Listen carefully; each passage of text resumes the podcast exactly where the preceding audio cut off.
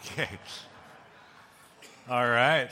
Um, I'm going to ask, I got a couple of little personal announcements to make. Last Sunday, right after he spoke at his church, David Lanning, the pastor of Springfield Faith Center, tragically passed away of a heart attack, and it, it devastated a lot of us as his friends and pastors that knew him. And today's their first Sunday without him. And so, could you bow and pray with me? And I just want to pray for that congregation and that family through the book of Mark, and we're going to continue that today. And I'm not even going to get out of chapter one today. There's so much good stuff in this book. So today we're going to take a look at sacraments and beings, okay? Let's start with sacraments. Let's read Mark chapter 1, just verse 4 and 5. So John the Baptist appeared in the wilderness, out in the desert, preaching a baptism of repentance for the forgiveness of sins. The whole Judean countryside and all the people of Jerusalem went out to him, confessing their sins, and they were baptized by him there in the Jordan River. I'll circle back to these verses in a minute, but first, let me introduce you to a fancy church word. The word is sacraments or sacrament. Sacraments are physical rites that we go through that help us experience spiritual realities in God, help us experience their visible practices that we participate in that help us to experience the invisible God. There's somehow physical things that are ushering in the spiritual. In our church, we participate in several different sacraments. We participate in communion, in wedding ceremonies, and in baptism. I also consider funerals to be a sacrament, me personally, but you're not aware of them when they're going on. okay, so, but I'll do the funeral for you anytime. I rock at funerals, they're my favorite, okay? Um, now, in the verses we just read, John is helping people to participate in the sacrament of baptism. Some people think that John the Baptist invented baptism because of his name, John the Baptist. That's not true. He didn't. It was going on for years before him, but he did revolutionize it. Before John came along, baptism was only offered to a select few for the spiritually elite, so to speak, for the people that were the in crowd of various religious establishments at the time. They would participate in these ceremonial washings. That was their form of baptism at the time. And one of the reasons they did this is because they believed that average people walking around were spiritually contaminated or spiritually comp- polluted. So when they came into contact with them, that spiritual pollution got onto them. So they would be baptized. They would go through these ceremonial washings to cleanse themselves physically, but mostly to wash the filth off of them from ordinary human beings. Okay? Neat idea. Along comes John, and he starts baptizing people way out in the boonies, in the wilderness. And there are a few things I'd like to point out about his baptisms. First of all, they were personal. When you were baptized by John, it wasn't about other people's sins and other people's failures and other people's impurities. It was about your sins and your impurities. People flooded out into the wilderness. They flocked out into the wilderness in order to get a clean slate because the people that John baptized, they had to do some soul searching. They had to own their stuff, so to speak. And then they repented of it and received mercy and forgiveness from God. And I believe that the Judean wilderness, when he was baptizing, was a big fat party because people were excited about that. They were excited to get mercy. They were excited to receive forgiveness. They were excited to get a clean slate from God. There's an organization called People of the Second Chance, and I wish they wouldn't have taken that name because that would have been our church name. People of the Second Chance Church. It's just awesome. You might not like it, but I think it's super cool, okay? Because they're all about forgiveness, how to help people walk into forgiveness and receiving God's forgiveness. And when people are involved in something that brings them shame and guilt and remorse, and then they turn from it and get back on the path that God wants them on, they throw them, the people of the second chance, throw them what's called prodigal parties. And it's from a story out of the book of Luke where this son, the prodigal son, leaves home, leaves his senses, goes out and just starts to ruin his life and all this wild living. And he finally comes to his right mind again and returns home. And his father sees him coming and he runs and embraces him and throws him a big party because he says, It's like my son was dead before, but now he's alive again. And that's why I believe what was happening out in the wilderness. People were getting clean slates and they felt alive again. And I believe the whole wilderness was full of people that were partying like prodigals. That's what was going on. I have never done a baptism that wasn't a celebration, that wasn't a party, okay? Second thing, it was for everyone. John made the sacrament of baptism available to all, not just these holier than thou, self proclaimed spiritually elite people. And the idea that baptism was for everyone caught on. And you can tell that because when you read the book of Acts, which is a few books past the book of Mark, there's this amazing story. It's one of my favorite stories in all of the Bible. And there's a guy named Philip. He was an early leader in the church, an early Jesus follower. And he's walking along, and suddenly an angel appears to him and says, I want you to go walk on the road that's outside of Jerusalem. So he does it. He does it because angel, when an angel tells you something, you tend to go, oh, okay, I'll do it. And so he's walking on this road outside of Jerusalem, and he comes into contact with an Ethiopian eunuch, an Ethiopian eunuch um, who was in the king's royal court. Now, this is a man who had been castrated for one reason or another, and now he was one of the king's officials. And what he probably was doing was he was in charge of the king's harem because he posed no sexual threat as a eunuch, he was also most likely the king's food taster. Now, there's a job nobody wants, okay? I'm going to taste this food. Yep, that was poison. I'm going to die. You probably shouldn't eat this. I mean, that's a terrible job, but that's what he had, okay? So he travels from Ethiopia to Jerusalem in a chariot, which, Google it, it's far. There were no trains, no planes. It is far. And he traveled this great distance so he could be a part of a worship ceremony that was going on in the Temple of Jerusalem. And he gets there only to be rejected, to be turned away for two reasons. First of all, he was a foreigner, so his skin was a different color. Even back then, you know, racism had its place, unfortunately, even in the church. So he was turned away because of that, and he was always also turned away because he was a eunuch. He was considered defective by the people in Jerusalem at the time, a sexual other. So now he's traveling back to Ethiopia, rejected and dejected, and he's in his chariot and he's reading the scripture, and along comes Philip, and Philip sees him, starts explaining the scripture that he's reading to him because he didn't understand it, and then he baptizes him. And we read that and think, oh, big deal, he baptized him, just a nice little ceremony out there in the wilderness. No, no, it was so risky for Philip to do this. It was so taboo as a spiritual leader in the church at this time. You didn't baptize people like this. It was a definite no no. He was risking his friendships, his relationship with his mothership, the church that supported him. He was risking his own reputation to do this. But Philip baptizes him because, like John, he knew that the good news about Jesus and the sacraments are available for all. They're for everybody, no exceptions. Some churches only allow their members to participate in the sacraments. We do too.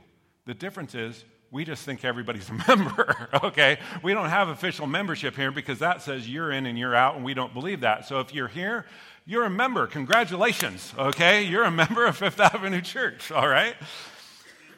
Now, because of this, I believe everybody is a member we offer the sacraments to all people here baptism, wedding ceremonies, communion. We offer it to everybody because my job as a pastor is to help people connect to God. So I would never want to turn them away from an activity that actually helps them experience God. So the sacraments here are available for all, okay? Thirdly, his baptisms were about grace. I was reading recently, uh, and I want to do this, but of a pastor that went on a two day silent retreat. And for pastors, that's hard because our job is to talk all the time, and you can't on these retreats. And I, oh my gosh, I think it would be so great, but so difficult. And on the retreat, she met a tiny little nun named Eileen. And she's kind of a busy pastor, so she was going, I hope this nun, this tiny little nun, gives me something to do to pass the time while I'm being quiet like prayers to pray, maybe, or, or scripture readings, or chores, even, anything. I just want something to do to pass the time. But instead, this diminutive little nun said to her this I don't think you should do anything while you are here. I just want you to walk around in the knowledge that you are loved by God regardless of anything you've done or not done. How awesome is that? And you might think, oh, that would be easy. It's not. Try it, okay? As soon as this pastor started walking around and just thinking about the fact she's loved, regardless of her performance, she burst into tears. She said, It stung. That thought actually stung me a little, probably because being loved apart from our performance is something we rarely experience in our culture. And then there's this. Let's go back to John here. John ends up baptizing Jesus himself. And when he does, something magical happens. Let's look at uh, Mark chapter 1, verse 11, just later down in the chapter. Jesus is baptized, and a voice came from heaven saying, You are my son, whom I loved. With you I am well pleased. This is amazing because Jesus hadn't done anything yet, anything of note. The voice didn't say, Oh, Jesus, I love you so much. You're my beloved son because of all those lepers you healed. Or, Jesus, you're my beloved son because you read your Bible every day. You couldn't do that. There were no Bibles back then, okay? Or, Jesus, I love you so much because that whole water and the wine thing, that was fabulous. No, he says he is loved Jesus was loved just because he was. It's a grace thing. The same thing happens to all of us during our baptism. It happens every day of our life, but in a special way in our baptisms. As we're baptized, we realize it's not about our love and devotion for God. That's what people make baptisms into. I'm getting baptized because I love God and I'm so dedicated to Him. No, that's not what our baptisms are about. Our baptisms are about the fact that God loves and is dedicated to us. This is why I'll baptize people anywhere, anytime, any place. Sure, you can get baptized here during our baptism ceremonies, and we do those. Well, there's one coming up not too long from now. But I'll baptize you anywhere. I'll baptize you in a pool. I'll baptize you in the river. I've done that. I'll baptize you in the fountain at downtown Eugene if I have to, okay? Because I want every single human being to experience this physical rite that ushers in the spiritual. I want you to go through this activity that helps you to realize that God loves you with an unmerited, unending love. You know, an interesting study was done not too long ago, and it caught my eye because my wife's a teacher. And it was done with teachers and elementary students, but they didn't tell the teachers what the experiment was. It was a blind study. And what happened is they told the teachers that several of the kids coming into their class that year were extremely gifted, despite their capacities, their current truthful capacities. They were just told these kids are extremely gifted. The study found out by the end of the year, those kids who were labeled gifted by the, by the scientists were testing off the charts academically, okay? They became what they were believed to be. I want to say that to you one more time because I want you to catch that. They became what they're believed to be. Could you close your eyes? I want you to just concentrate not on what I'm saying. I want you to hear something from God right now. Okay? Don't hear it from me, hear it from the Lord. Hear this. You are gifted you are loved. And those truths don't depend on what you do or don't do, they are simply true. Now live out those truths, live out your true identity, become what you're believed to be. Hear that from God. Become what you're believed to be. Now you can look up at me. You know, one of the greatest struggles you're going to face on this spiritual journey with God that you're on is not some big temptation. It's the struggle to believe what you just heard from God. That will be one of your greatest struggles, to believe that you are loved and gifted apart from your current performance. It's one of the biggest struggles any Jesus follower has. Okay? Now let's move on to spiritual beings. I want to read Mark chapter 1 verse 12 and 13. This is a fun section. At once the Spirit sent him out into the wilderness. And he was, this is talking about Jesus, and he was in the wilderness for 40 days being tempted by Satan. He was with the wild animals, and angels attended him. wow, okay? What an interesting section. First of all, it says Jesus was with the wild animals. So this was no spa weekend out in some desert oasis, okay, for Jesus. This was a scary, lonely place he found himself in. And then, second, it says angels attended him. Alrighty then, here we are introduced for the first time in the New Testament about the idea that there are spiritual beings in our midst, not fat, naked, harp playing babies like you're going to see during Valentine's weekend, okay? But actual powerful spiritual beings from another realm. I've talked about this before, but I'm going to revisit it today because it's awesome, okay? I believe in angels for several reasons. First of all, because the Bible talks about them all the time in the Old Testament and the New Testament. All the time, all the time. Like the amount of commercials you're going to see in the Super Bowl all the time. That's the first reason I believe in them, because I trust God's word. The second reason is I have read and heard too many stories about them to believe otherwise. And you know the stories. Stories of people encountering these mysterious strangers just in the moment of their greatest need, and the stranger helps them out. And before they can even turn and say, Thank you, poof, that stranger is gone in a mysterious way. I've heard those all the time. There are people sitting next to you who have had actual encounters with angels. It's amazing. I'm glad I believe in angels. It's a good thing to believe in angels, and I want to tell you some benefits of believing in angels today. It's an odd sermon, I know, but you're going to like this, okay? First of all, believing in angels means we are not alone. Loneliness is a plague on our society now. It's devastating people. We have more information than ever, but far less connection than ever right now. There is so much isolation going on right now, and it's killing people. To believe in angels is to recognize that you're never truly alone. In the verses we just read, Jesus had been all by his onesie out in the wilderness. Just him, some scary animals, and in an intense spiritual battle. No doubt he felt completely alone and maybe even forgotten about. But he wasn't. I want to show you a painting by a French painter named James Tissot, I think is how you pronounce his last name. This will do it no justice. It's actually a lot more brilliant color in real life. And it's a picture of Jesus after his temptation in the wilderness that we just read about, and he's exhausted, he's almost passed out.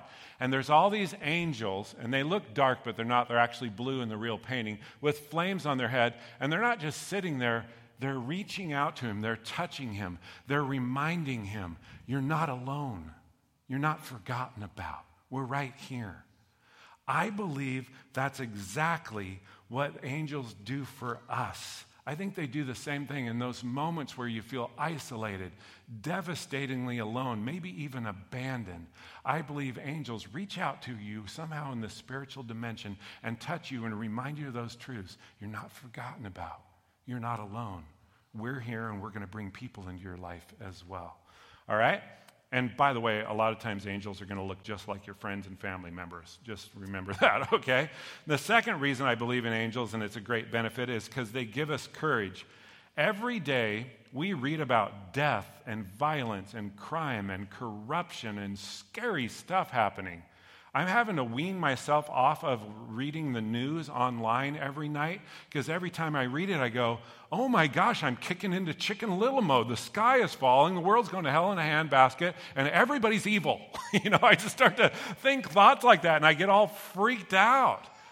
But the truth is, we need some courage. The Bible describes people encountering angels in just such moments, and the angels fill them with courage and remind them that all is not lost and the sky isn't falling. I'll give you two examples, and they're both named Mary from the Bible. The first is Mary, the mother of Jesus. The Christmas story amazes me because here's Mary, probably a teenager at the time, unwed, traveling to Bethlehem, and an angel appears to her and delivers not so subtle news saying, Hey, Mary, I know you're a virgin and everything, but you're going to get pregnant. he doesn't really explain how that's going to happen. He just says, The Lord will be upon you. Okay, because that that clears it all up, okay? So the Lord will cover you, and you'll be with child, and you'll give birth to a son. And by the way, he'll be the very son of the living God, and his kingdom will go on forever. So no pressure there for a first time parent, right? She's undoubtedly completely overwhelmed and freaked out. So the angel goes on to say this to her Do not be afraid. And somehow it clicks with Mary and she's filled with amazing courage. And she says to the angel, Be it unto me according to what you've said. Or in modern day lingo, she says, Yeah, let's do this.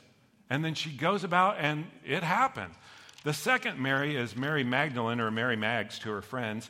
And in Matthew 28, Mary Mags had this experience. Jesus had died. It left all the Jesus followers heartbroken. He hadn't been resurrected yet. So she goes to his tomb to just participate in one act more of kindness towards him, one more memory about him.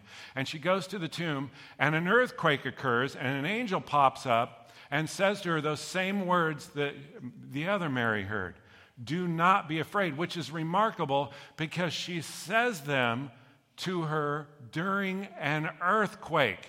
Who isn't afraid during an earthquake? We had a slight little tremor here once in Eugene, just enough to make like the cups rattle on my shelves, and I was like, "What is happening?" I instantly freaked out. I did not like the feel of the ground under my feet.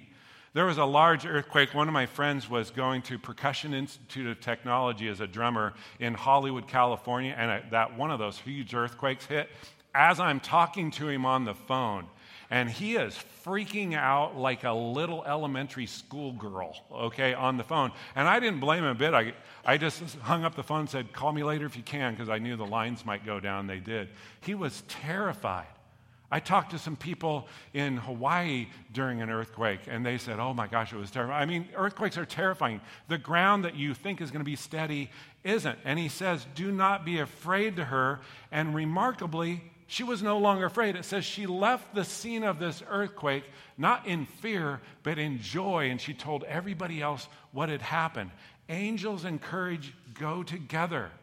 I used to think that angels told the people in the scriptures, do not be afraid, because anytime a powerful spiritual being from another realm just pops up in front of you and starts talking, I think that would be a scary occurrence, okay?